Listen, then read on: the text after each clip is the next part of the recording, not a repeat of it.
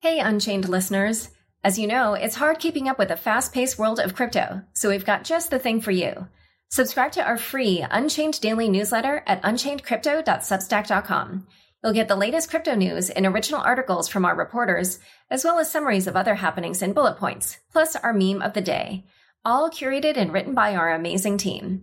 It's still your no-hype resource for all things crypto, just in newsletter form. Sign up at unchained crypto dot substack dot com.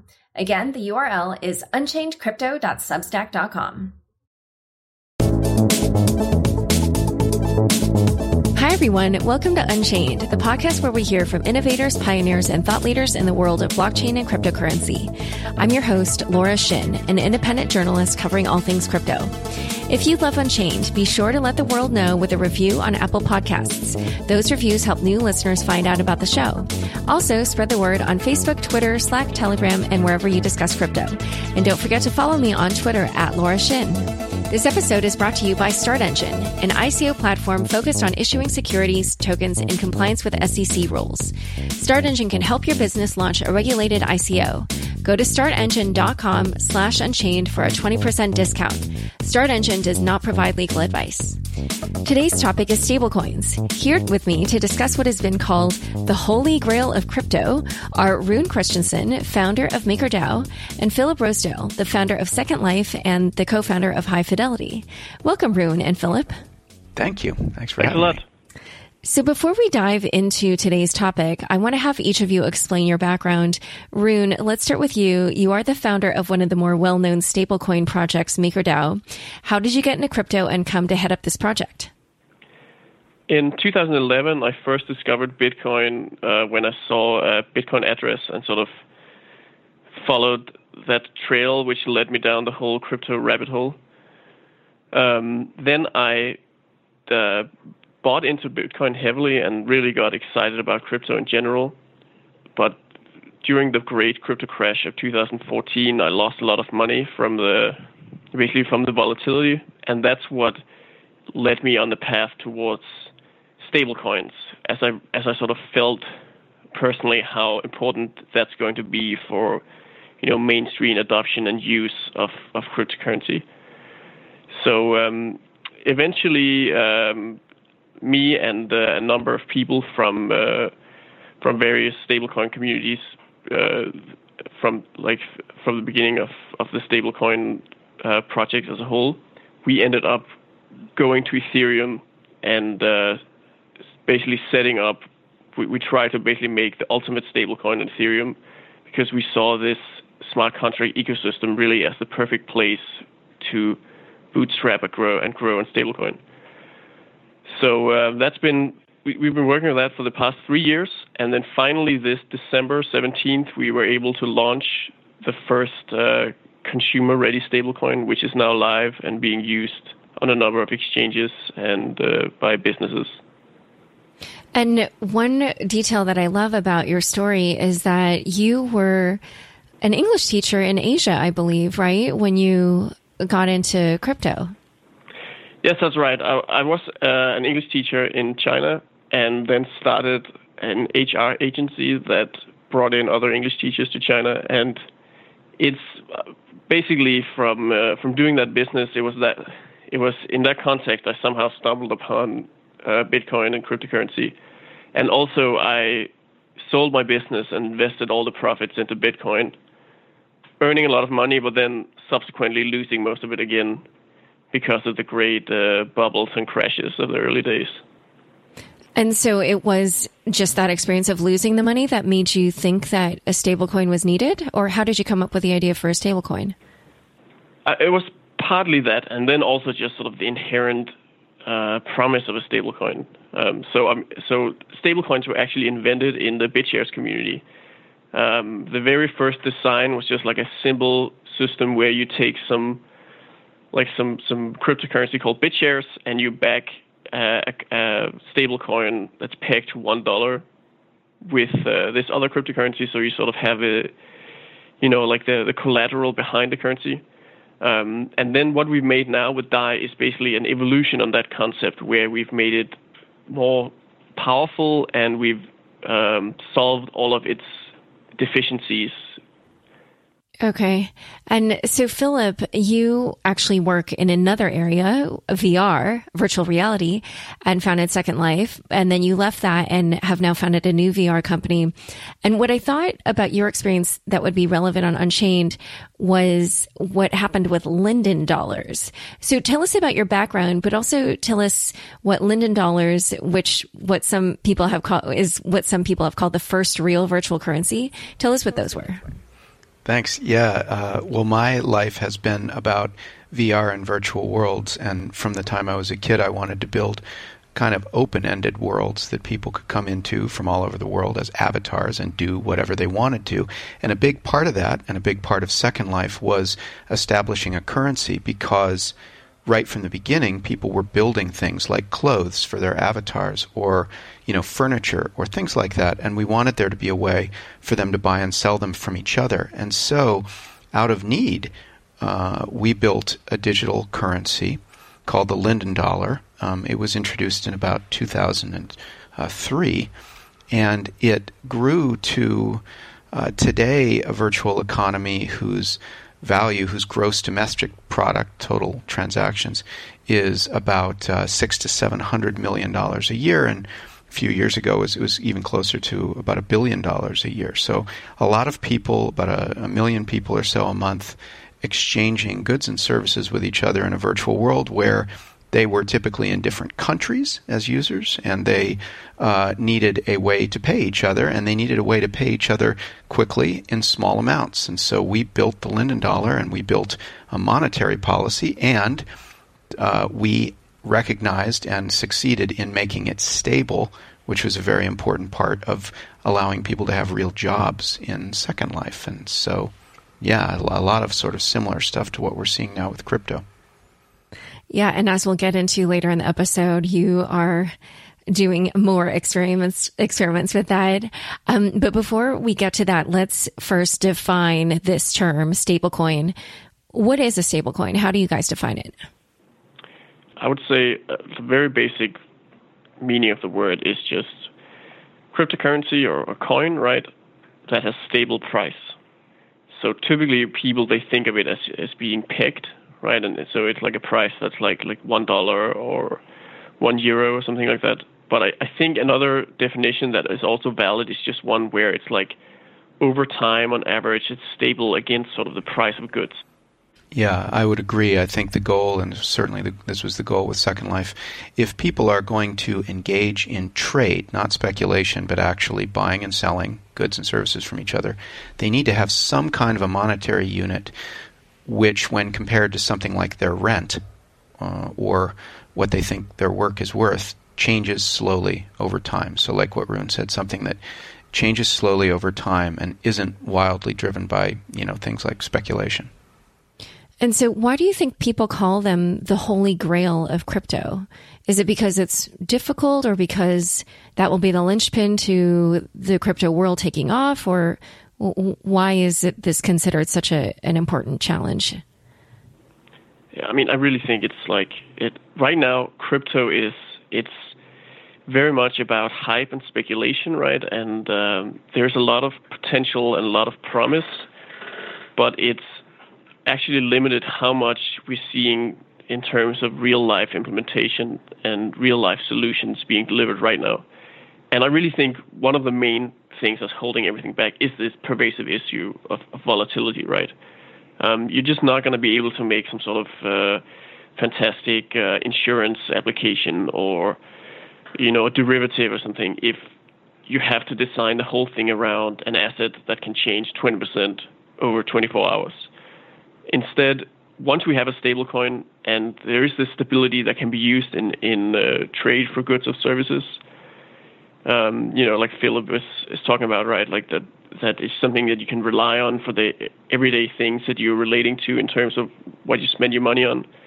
That's when you finally open up the types of products that can actually change everyday lives, because there'll no longer be this barrier to adoption in the form of volatility.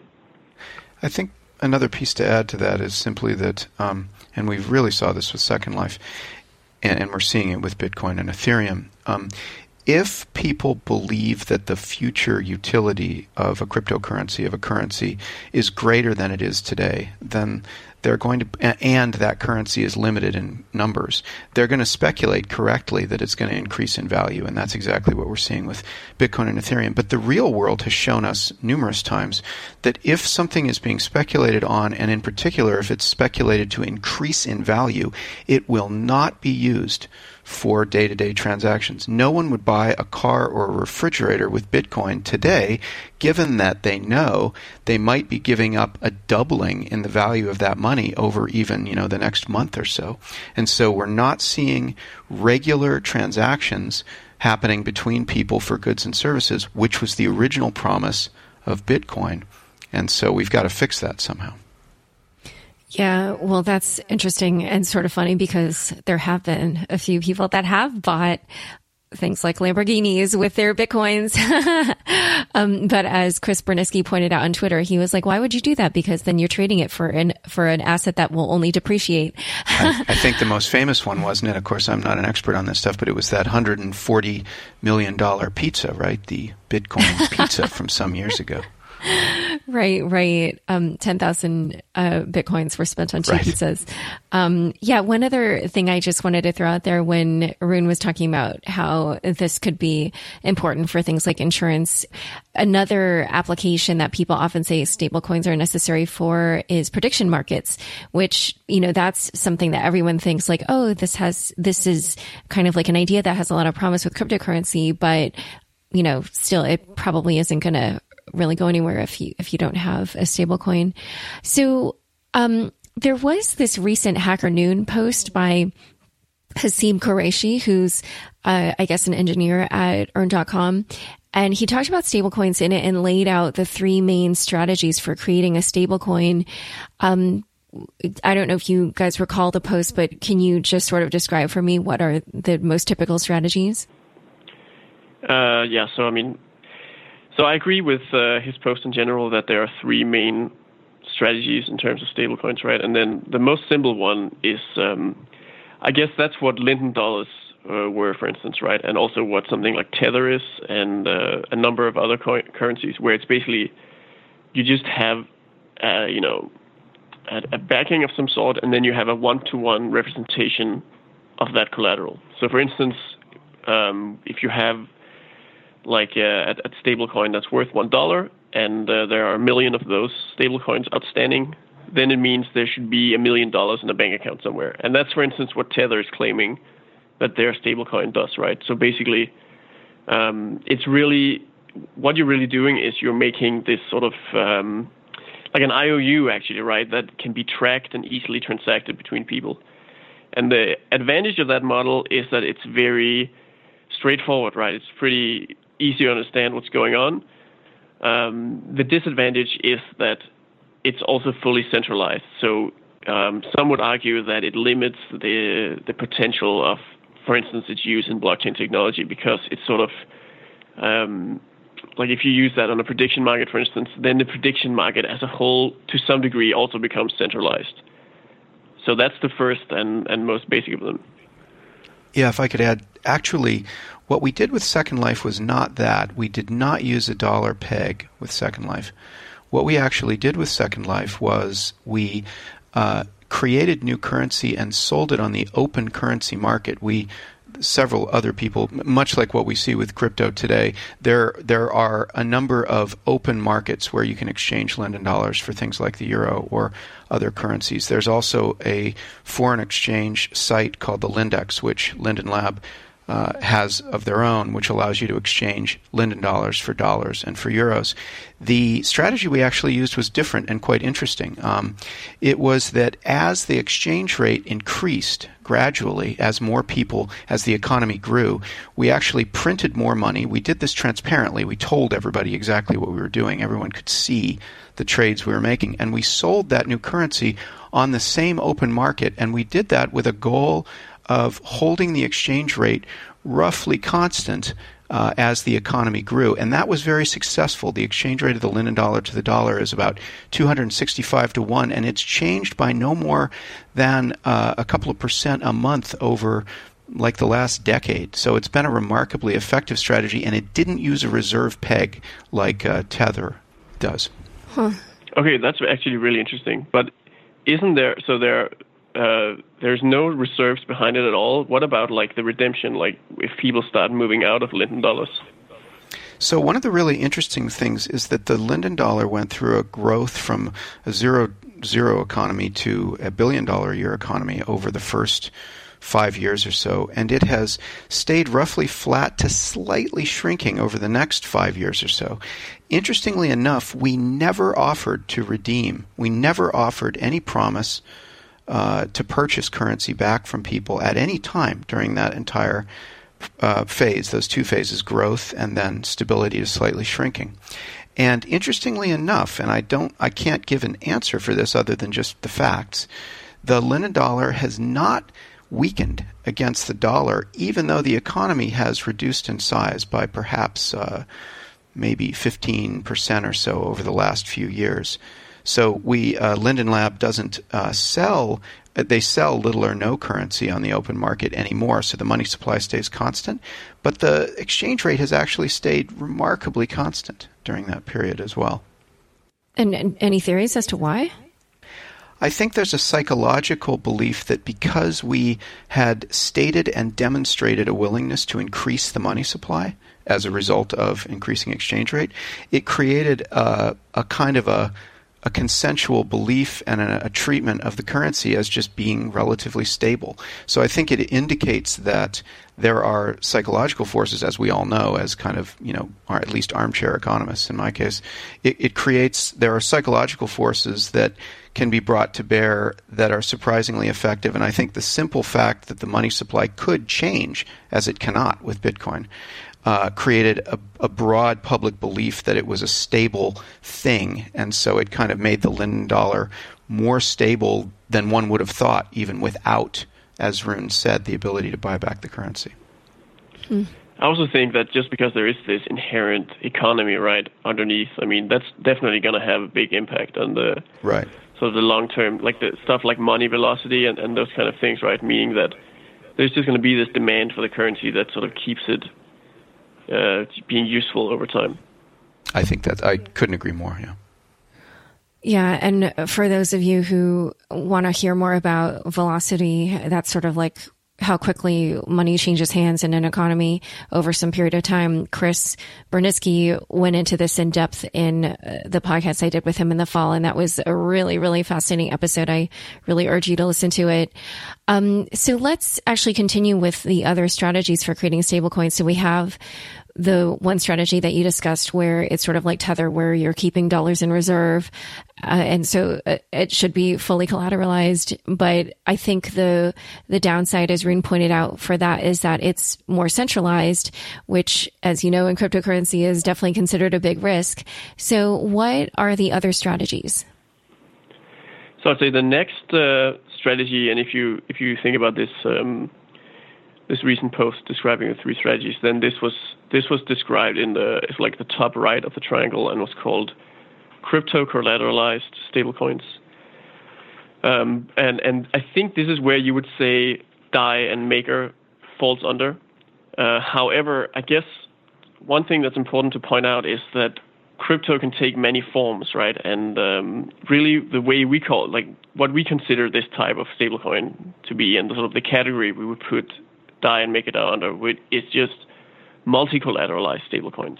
So basically, a stablecoin that instead of just having like like a one-to-one deposit in a bank account, instead it has collateral that is uh, in in many different forms and shapes, kind of, and and um, diversified across uh, all these different uh, types it can be in, basically. And then most importantly, it's always over-collateralized.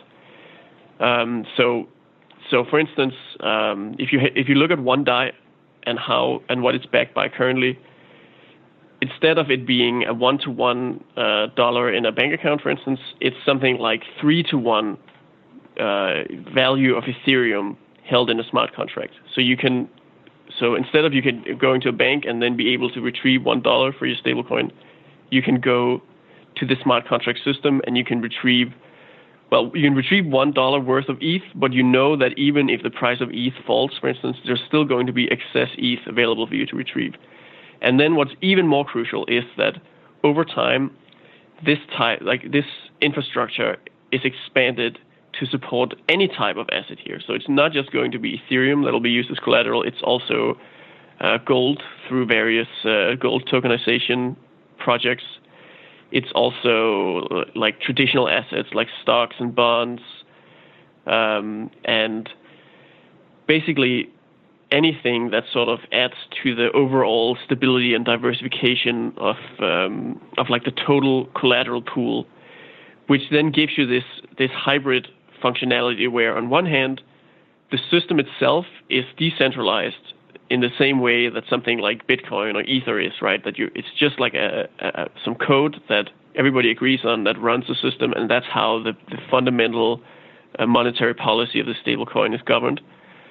But then on the other hand, you do have access to these real-world assets and all these various assets that are used as collateral that are sort of held in uh, virtual bank accounts, so to speak, right? Like all these various places where it's it's uh, like something like, you know, gold in Singapore or Ethereum on the Ethereum blockchain or U S dollars in a U S bank account. All of this is put together into one system uh, and all contributing to the stability of the stablecoin.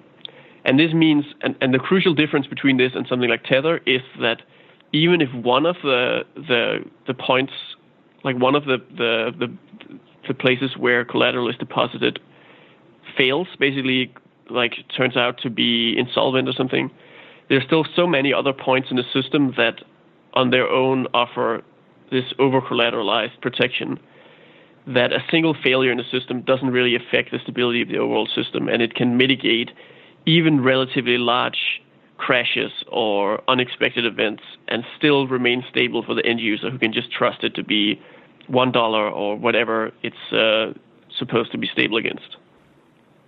And wait, and I just, there's one thing part I don't understand. So I, I obviously get how you can use Ether to over-collateralize or a crypto version of gold, but then what about something like U S dollars? Like where would you store that?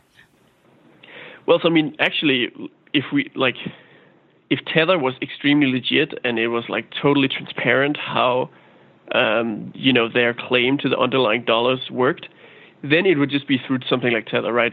However, like there is a there is another project called TrueUSD which is making something similar.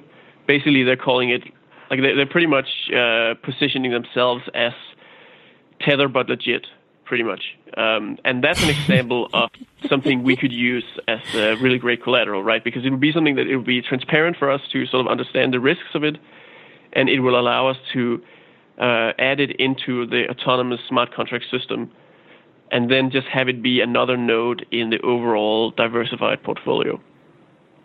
And when you say Tether but legit, um, they're working with kind of like known custodians around the world, and the, you know, there's everything is done in compliance with like know your customer and anti-money and anti-money laundering regulation. So there's kind of like a certain level of comfort that people would have in those dollars actually being in reserve.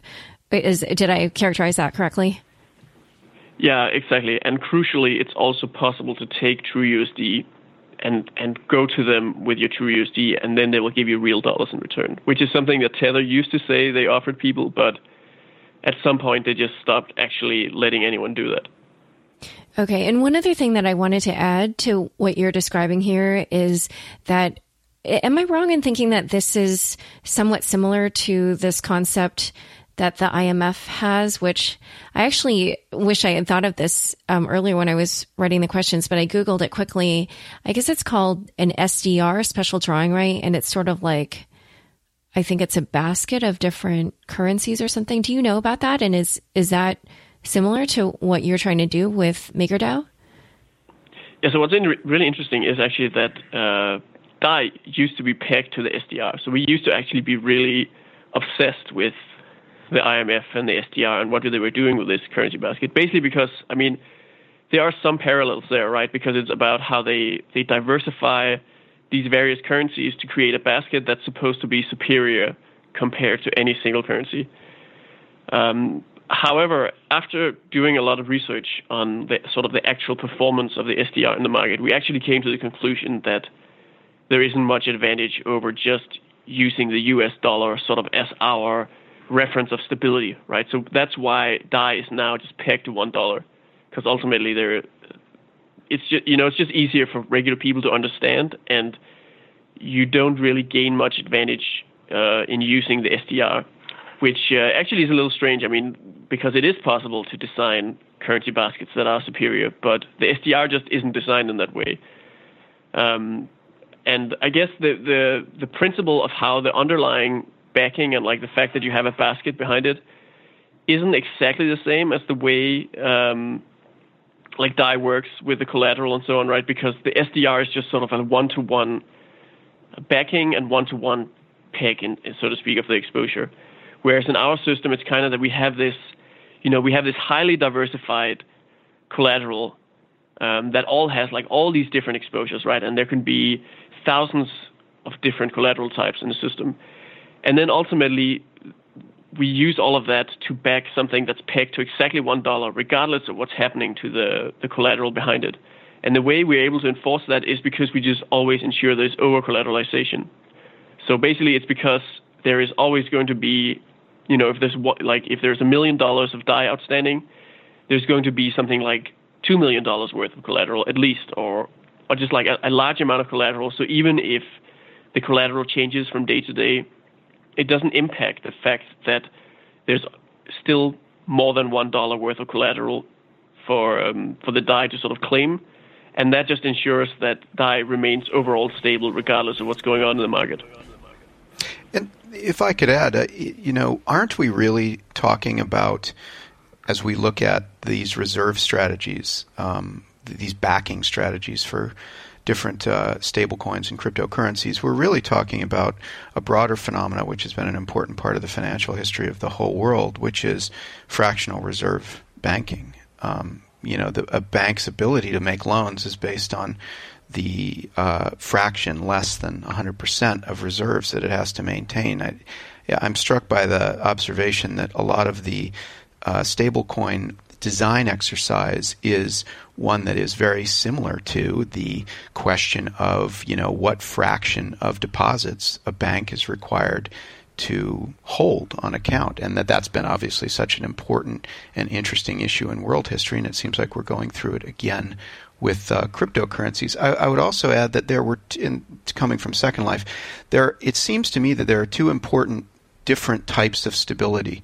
There's seeking stability during a period of monotonic or increasing growth, and then there's seeking stability during a period of equilibrium where there are, for example, as many people using cryptocurrency as want to, and then there are all these real-world currencies. I'm, I, it, it strikes me from the Second Life background that it's very important that you understand which stage you're in. I think we're in a stage with cryptocurrency, and I bet most would agree right now, where everything is growing because, for the most part, cryptocurrency is as yet underutilized. And so, like Second Life in its first few years, you're going to see steady growth as people are trying to make some use of these new systems.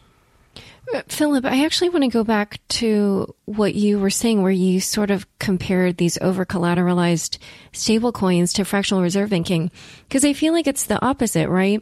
You need to put up more money than you can take out, which is a really different thing from getting a loan where you don't put anything in and you get to take something out, right? So, like, I understand what you're saying on a certain level, but I feel like the individual experience is, is completely different. It's definitely not a credit system.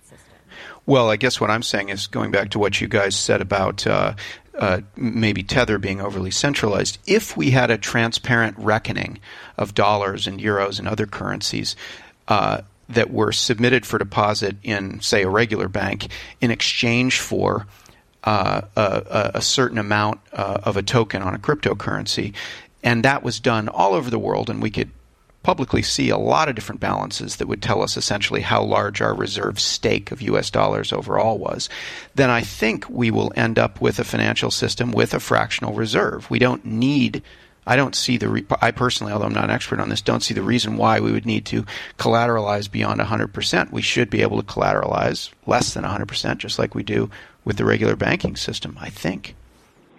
So, so I just want to add some here about what fractional reserve actually means, um, because it means. So it's an interesting point. This, this like over collateralization, isn't that the opposite of fractional reserve, for instance? So what fractional reserve actually means is how much of the reserve, like how much of the bank's collateral is held with the central bank, and how much is held with, like, you know, the, the in the various loan agreements that the bank is doing. Um, so. I mean, what's interesting is, and I mean, and it, it does, you know, make perfect sense when you think about it, is that from the point of view of a bank, even when they're doing fractional reserve lending, they're still over-collateralizing in the sense that they are always making sure that they have enough, like they have some sort of claim that they feel is enough to cover what they're risking, right? Because then they'd never make a loan to someone who they feel could not possibly pay back that loan. Um, but, the, well, but what's interesting is that this claim, like this collateral, they, they can did take that all sorts before. Of strange forms. yeah. Well, yeah. Right, they did that in two thousand eight. I mean, on, on average, right? Like if, if they're rational. Um, but so what's interesting is that this collateral can take take all sorts of, of strange forms, right? It could be like a like a personal liability, right? Like some a claim on someone's salary, basically. Or it could be like lien on a house, which is a really typical type of, of collateral to use, right? Um, and then when you're talking about fractional reserve, you're actually like, it's it's really like the fraction of the reserve that's like hard reserves and the fraction that are sort of more soft collateral. Um, and then in the context of a stable, of an over-collateralized stablecoin like uh, D A I, it's actually the exact same uh, situation you're in, because you have to also think about this, like how much of the collateral Uh, needs to be like really hard, extremely tangible assets, and how much of it can we uh, risk basically having as more, uh, you know, slightly more sort of unreliable or more soft assets that, um, on one hand, are like they're less. It's it's more hard to like predict what happens to them in the event of a crash, for instance. But then at the same time, there's way more of this stuff available, and we can heavily over-collateralize with this kind of stuff. Um, so that's. It's it's actually a dynamic that's very similar, and when you govern a stablecoin like D A I, it's basi- it's it's definitely extremely important to rely on sort of the existing knowledge from the financial system, right? And like use existing models, existing theory, and especially avoid, uh, you know, historical uh, blunders in the banking system, that kind of stuff, and make, basically make sure that we're building on top of the knowledge that already exists. Okay, so we're going to finish this discussion about Maker, and we're going to also talk about Linden dollars and some other proposals for stablecoins. But first, I'd like to take a quick break to tell you about our fabulous sponsor, StartEngine. Interested in raising capital through a regulated I C O? StartEngine is your one-stop solution. StartEngine, an I C O platform with one hundred forty thousand plus investors, was founded in twenty fourteen by Howard Marks, co-founder of Activision Blizzard. StartEngine's mission is to help entrepreneurs raise the capital they need to succeed. Since the implementation of the Jobs Act in twenty sixteen, StartEngine has helped one hundred fifty companies raise capital. The emergence of cryptocurrency presents an opportunity for entrepreneurs. In twenty seventeen, I C Os generated four billion dollars worth of capital. The team at StartEngine leverages its experience and expertise in crowd sale and securities regulation to launch S E C-compliant I C Os. In fact, StartEngine can help a company to build its own tokens and is creating a secondary market upon which those tokens can be traded. In short, StartEngine provides a complete token ecosystem. If your company wants to launch a regulated I C O, just go to startengine.com slash unchained for a free consultation and a twenty percent discount on future I C O setup services. That's startengine.com slash unchained. StartEngine does not provide legal advice. Potential sponsors, this ad spot could be yours. If you or your company is interested in sponsoring Unchained, please send an email to Laura Shin podcast at gmail dot com. That's L A U R A S H I N podcast at gmail dot com. Our topic today is stablecoins, and I'm speaking with Rune Christensen, founder of stablecoin project MakerDAO, and Philip Rosedale, the founder of V R World's Second Life and High Fidelity. So, Rune, let's let's actually finish talking about Maker. One point that I wanted to make here is, I think you're starting off with the, um, you know, what you're using for for collateral as being, you know, Ether, and I guess um, next you're adding gold. But I feel like it, the success of your project really depends on how diversified it can be, right? Because if you end up using a basket of all cryptocurrencies and then the whole crypto market crashes ninety percent or something, then your your stablecoin is not going to be so stable either, right? So doesn't it sort of depend on you getting um, crypto versions of other kinds of assets? Yeah, absolutely. And that is the one thing we're focusing the most on, right? It's like getting high quality, diversified collateral from all over the world. Uh, and, and uh, I mean, the the core team is working on this a lot. Uh, luckily, what we're seeing is there's just this uh, incredible trend right now in the space that basically a lot of projects all over the world are doing exactly what we sort of predicted and bet on, which is just making their own platforms for scalable tokenization of securities and various assets. Um, we also have a really, like in the short term, we have some really interesting, like individual projects such as, I mean, there's, there's gold tokens that are actually popping up all over the world.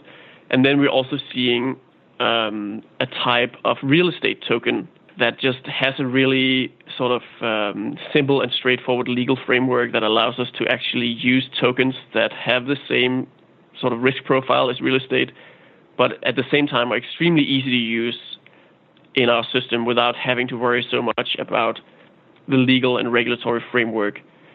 Um, however, it is definitely the next step is to actually set up these strong and uh, highly reliable regulatory frameworks that will allow us to use securities as collateral. Like I was talking about before, right? It's like about like getting like stocks and bonds and commodities and all of this stuff Uh, in a format where we know it's going to be strong claims on the underlying assets so that we can actually rely on them as a significant portion of the of the collateral for the stablecoin. And uh, yeah, I mean, basically, this is this is the biggest it's the biggest challenge to get this done right.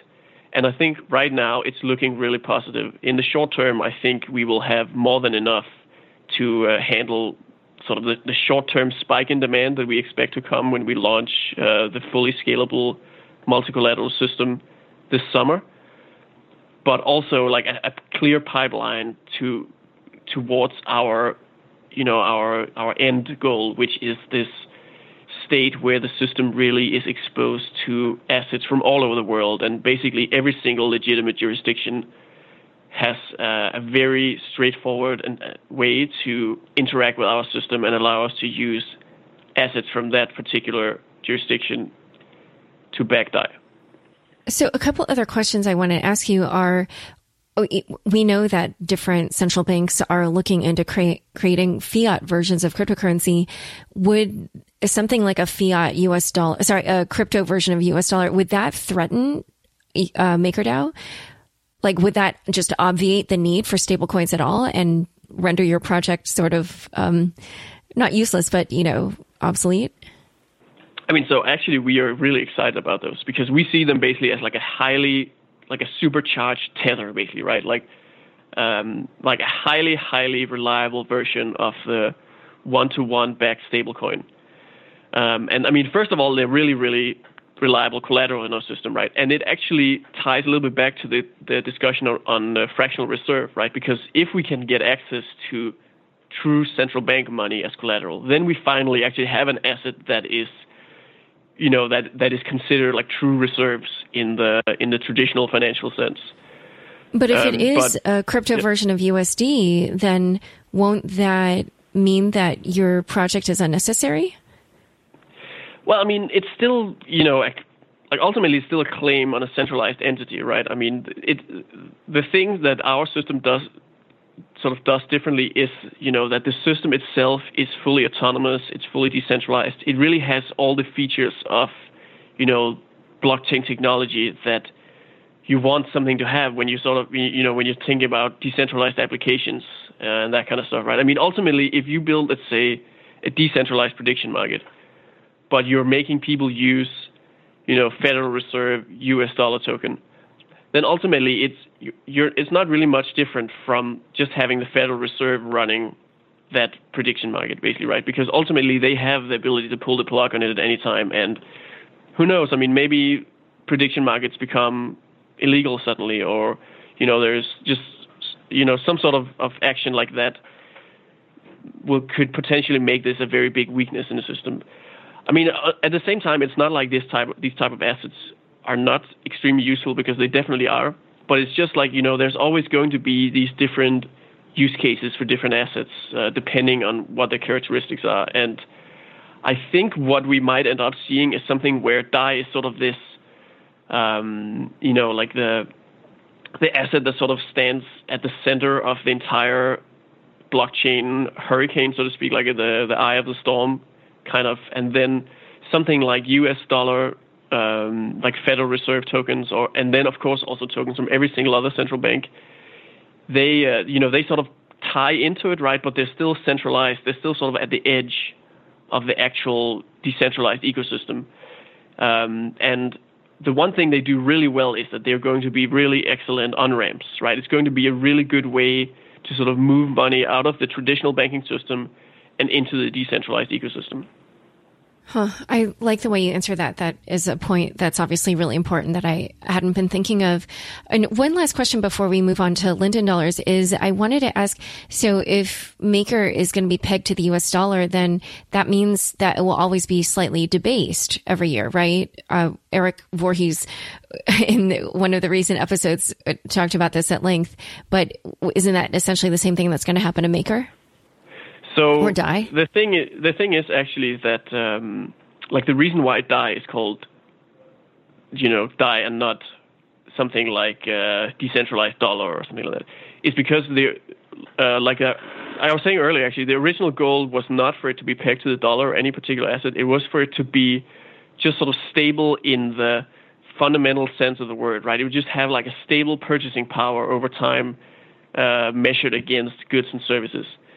And initially, we were actually looking at the S D R as like the, the primary um, like reference of stability.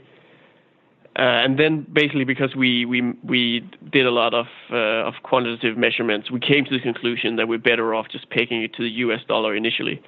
But the plan is actually that over time, if the U S dollar sort of fails to be this really well-managed currency, which I admit, I mean, I would say it currently is. is a really good asset, like in terms of if you look at the overall um, performance of the various currencies around the world. U S dollar right now is like a, you know, it's a really solid asset that people can trust.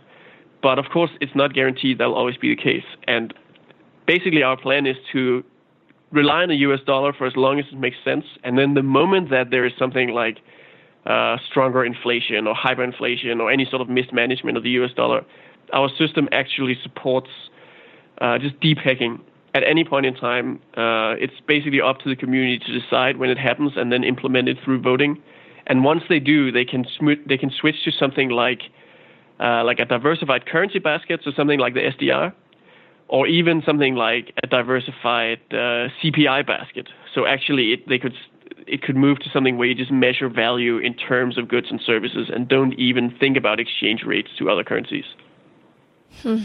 Wow, this seems like a really powerful concept, and it's pretty interesting. Um, so before we move on to Linden dollars, I actually, we didn't finish going through the different strategies for various stablecoins, but I just want to mention, in addition to TrueUSD, which Rune uh, talked about earlier, another project that a lot of people are talking about is Basecoin, and that has a, a pretty different strategy where they essentially use a smart contract as a sort of central bank that inflates or deflates the money supply based on price. And there are other actors in the system. I actually discussed this on a previous podcast. Um, I'm just blanking. Rune, do you remember the the names of the two groups? It's like the bond holders and then the something shareholders. Share shareholders and then the bond. Mm-hmm. Yeah, I mean, so there's this, there's this, the original project that's that's stuff like uh, Basecoin, and oh, there's another one called Heaven as well. Uh, both of them are based on a concept called senior shares, which is actually one of the oldest stablecoin ideas. But the idea itself, co- which is called senior shares, actually never was implemented. And then Basecoin and Heaven both sort of uh, complicated the design basically, but still remained with the fundamental same economic incentives. And so, from the point of view of Of me, right? Like of, of uh, someone who is uh, who's into Maker and basically understands how Maker makes, you know, works and why D A I makes sense. It's because there's some value behind it that's backing it, right? Which means that even if suddenly there's a huge drop in demand for D A I and nobody wants it anymore, you can still count on it having value because you know there are those real assets behind it. And basically, that dynamic was sort of the downfall or the, the problem of senior shares that it that faced that made it meant it never got implemented. The problem is basically that if everybody suddenly at the same time just decides that they no longer want a stablecoin and they just like feel it's risky or there's there's a run on the bank, basically, there's just no mechanism to basically deal with that. Like the system relies on a continuous Uh, growth over time that, that always has to be there, always has to be present. Like there always has to be these new people coming in and basically contributing to the stability of the system. And if that continuous flow of newcomers stops, then there's actually nothing left. Like that's the that's sort of the first and last line of defense is like future demand for the stablecoin. Um, and that just means it can be subject to some really horrible like crash conditions, basically, right? Like similar to like a run run on the bank where if enough people do the run on the bank, the whole bank just like collapses to zero and everybody who weren't fast enough, they just end up with nothing. Yeah, it's definitely one of the more kind of faith-based coins in the sense that it really makes you realize that the only value that an asset has is, or, or money has is the value that people believe it has. um, but we'll see. There's a lot of really smart people that are backing Basecoin as well. Um, I believe Andreessen Horowitz and Un- Union Square Ventures invested in it. Um, so let's finally turn back to Linden Dollars. We did describe it a little bit early on, but I wanted to get into some of the problems that you experienced it experience with it, Philip. Um, I read some critiques also, and I actually don't know if these turned out to have happened, but like I, I read this critique in two thousand seven that predicted that Linden Dollars would eventually run a deficit because the amount of money Second Life was taking in was less than the amount of Linden Dollars it was creating. Um, I know also eventually you ended up banning interest-bearing interest-bearing banks in Second Life, but you know, I don't know how big these problems were in general. Like, what did you feel was your experience with um, having a virtual currency and, and the problems that could come along with it and the challenges? Well, there's so many things to say there. Let me start with interest-bearing banks and our, our bans on that.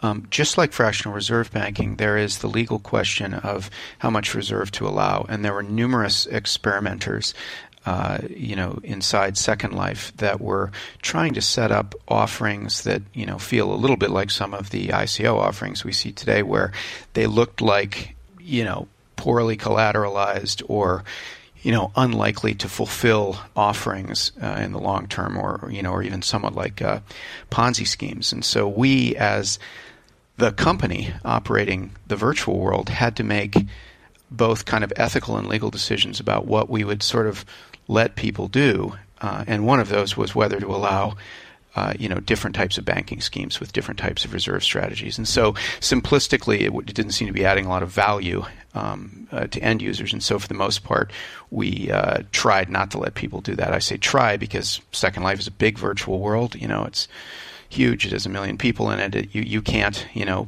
for a reasonable amount of money, sort of police everything in such a world. But we, we did that. As you said, the money supply, looking at this this uh, Hacker Noon article, uh, which, as you say, very well captures this idea of three types of stable coins, a fiat collateralized stable coin, a crypto collateralized stable coin, and then a non-collateralized stable coin. As you just said, Basecoin is an example of the non-collateralized case. Second Life, most accurately, could also be described to be a non-collateralized case. For, as I said, we never established a reserve or even offered to buy back currency. We simply um, built an exchange, an open exchange, where people could trade it uh, out for real currencies. And then the only piece of monetary policy we executed was a willingness to sell additional currency, that is, increase the money supply, as the growth of the economy went up and the exchange rate went up. And I think that gets back to a point that I think is true about crypto, and I think is part of why we're all excited about crypto, which is in a growth stage where there's genuine new economic utility, goods and services being created amongst people, you want to have a different strategy for stabilizing uh, an economy than you do under steady state where you just have, say, you know, two, you know, gold and silver fighting for share amongst investors. So Second Life was like an island that kind of came up out of the sea, where we went from no economic value to a billion dollars a year of economic value in the space of three or four years. And I think that's exactly what we're going to see with crypto. Crypto is not going to steal money from existing ideas. It's going to create new uh, economic opportunities. In V R, an example of that would be people being a teacher, somebody teaching a bunch of kids that are ten thousand miles away, because she can. She can use virtual reality to put a bunch of kids in a room and teach them something. Well, that teacher can charge for her services. And if she's able to do that, she's creating new economic value, and she somehow needs trading uh, currency to be able to do that. And so I think that is the question, is when you're growing and growing rapidly, how do you increase that money supply in a way that best accommodates the th- new things that people are doing? So how would you release new money into the system? Well, I, uh, what what we're thinking at High Fidelity right now, and I've written and talked about this a bit, is w- that we, we've already set up a blockchain that is a fast, uh, low-fee blockchain for people to exchange uh, uh, goods and services inside High Fidelity. As we look at, as we look forward uh, and anticipate growth as High Fidelity starts to get launched and get out there, we're going to see the same kind of economic growth amongst end users that we saw with Second Life. And so we're thinking about how, what strategy can we use uh, as a cryptocurrency to increase the money supply as that growth occurs in a way that is best for the economy. And so what we're trying to do, what we're thinking right now, is to try to do something that is fairly similar to what we st- did successfully with Second Life, but in a decentralized fashion. And a portion of the Basecoin strategy, which is what you do when the economy is growing, is something that at this point does make a lot of sense to us. And that is, you watch the exchange rate. As the exchange rate between the new currency and the old currencies, say the fiat currencies, goes up, you algorithmically create new money and you distribute it in some uh, widespread means. The, the proposal, for example, from Basecoin is that you distribute it to a second class of token holders, and you allow that class of people to be, you know, numerous and trade those tokens amongst themselves. You distribute the currency to them and you let them sell it back eventually on the open market, thus putting it into circulation. Oh, so is that how H F C, the high fidelity currency, is that how that's going to work? We haven't yet implemented that increase in the money supply algorithm, but that is what we are thinking, is to do something very similar to Second Life, where we use an oracle of some kind to watch a number of exchange rates. And as you said, uh, you know, a basket of, of them is probably appropriate, like you guys were talking about.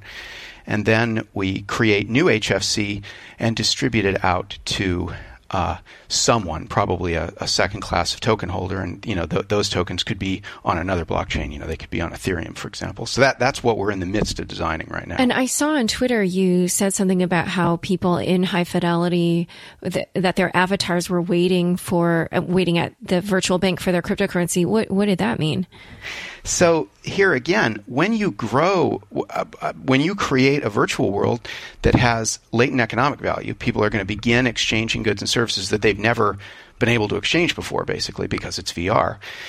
You need some way to give out initial currency to people to get things going. You know, it's a lot like someone um, uh, immigrating to a new country. Uh, what basic things do you give that new arrival, anticipating that they're going to contribute to the economy in some way? So one of the things that we're doing right now is, for the existing uh, alpha and beta users of High Fidelity and for the new ones coming in, we literally have a bank, and of course this is just also kind of fun, fun way to experience V R.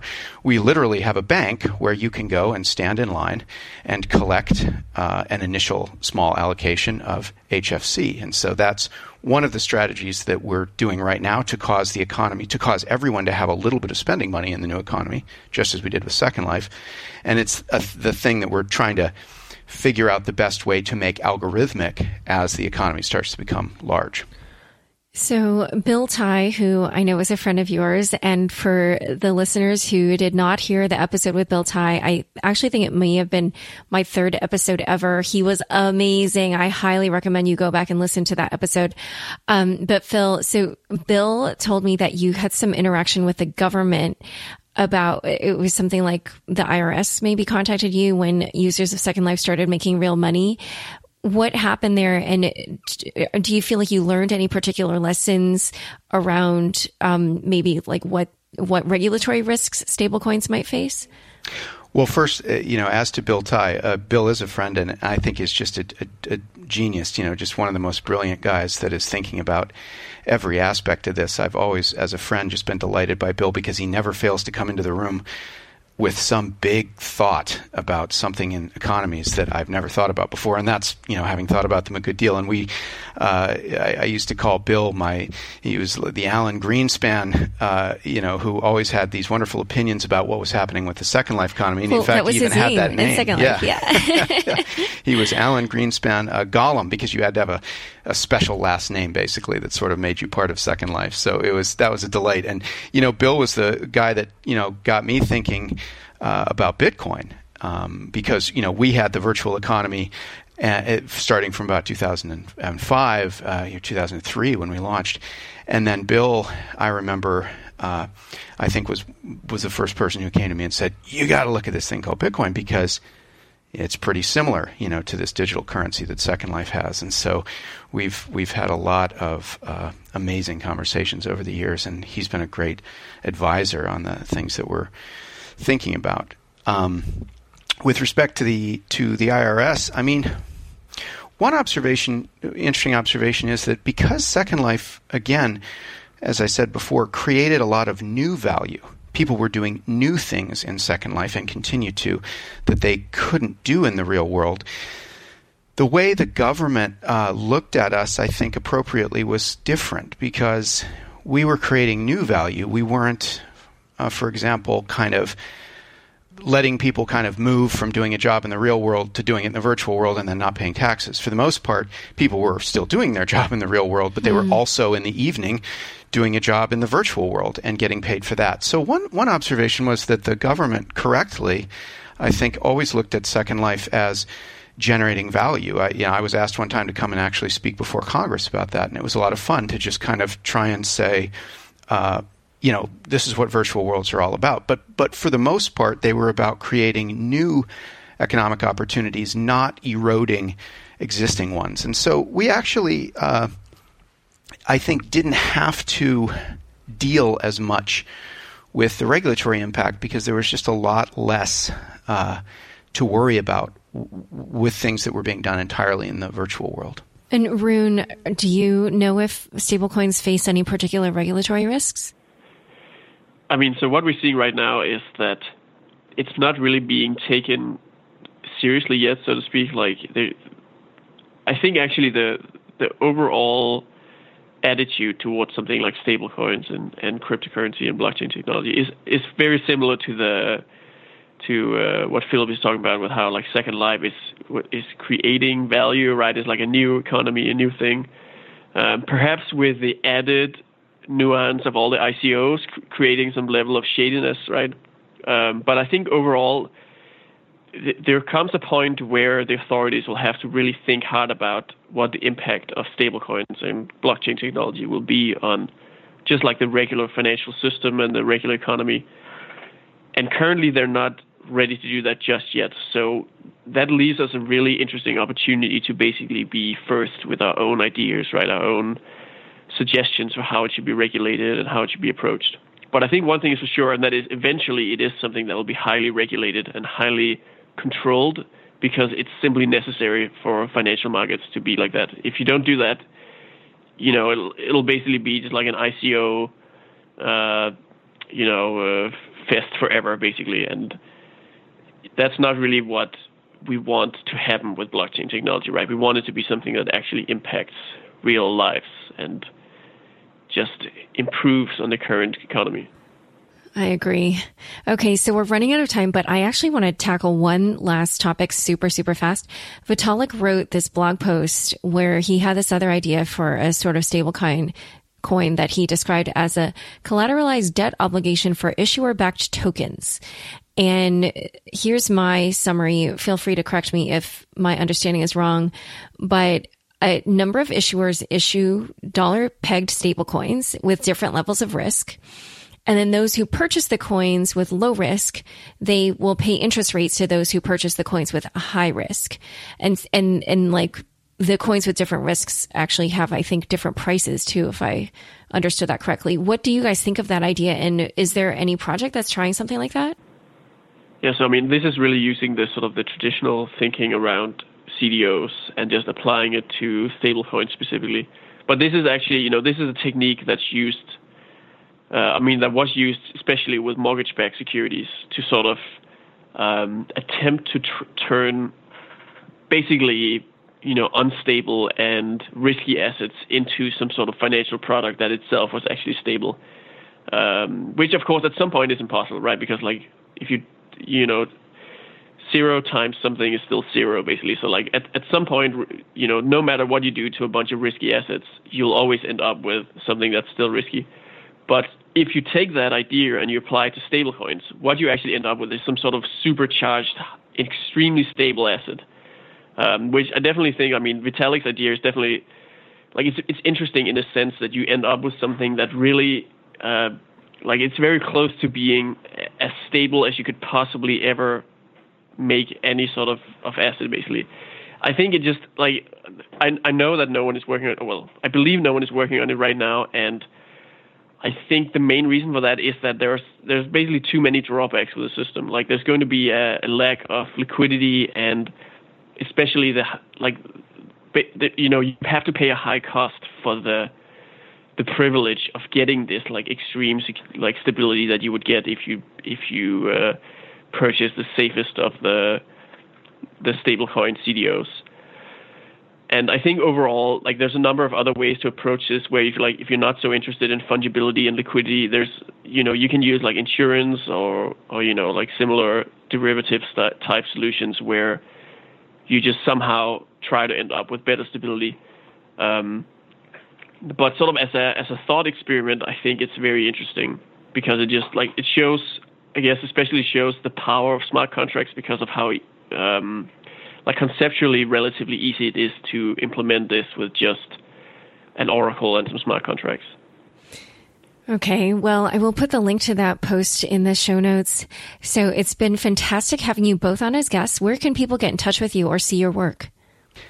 Uh, well, for Philip, in my case, uh, high fidelity dot com is where you can uh, jump into our virtual world. You can download our software there. And though we're in beta at this point, uh, most of the important pieces of it are up and running. And as an early uh, adopter or someone interested in, you know, getting into a new virtual world and, you know, maybe uh, making money there, uh, you know, feel free to visit our website and jump in there and uh, come and find me in World. And uh, I'll be happy to try and show you around. And Rune? Yeah, so if you want to learn more about MakerDAO, you can uh, go to maker dao dot com, which is a website where you can just get the basic information. You can follow us on Twitter, which is just at MakerDAO, uh, to get the latest updates. And if you want to co- consider joining the Maker community and become an active participant in the project, uh, the first place you should go is to our subreddit on uh, reddit.com slash r slash MakerDAO. Okay, and for DAO, that's D A O as in Decentralized Autonomous Organization. Okay, well, thank you both so much for coming on the show. Thank you, Laura. Thanks a lot for having me. Thanks so much for joining us today. To learn more about Rune and Philip and stablecoins, check out the notes inside your podcast episode. Also, be sure to follow me on Twitter at Laura Shin. New episodes of Unchained come out every single Tuesday. If you haven't already, rate, review, and subscribe on Apple Podcasts. If you like this episode, share it with your friends on Facebook, Twitter, or LinkedIn. Unchained is produced by me, Laura Shin, with help from Elaine Zelby and Fractal Recording. Thanks for listening.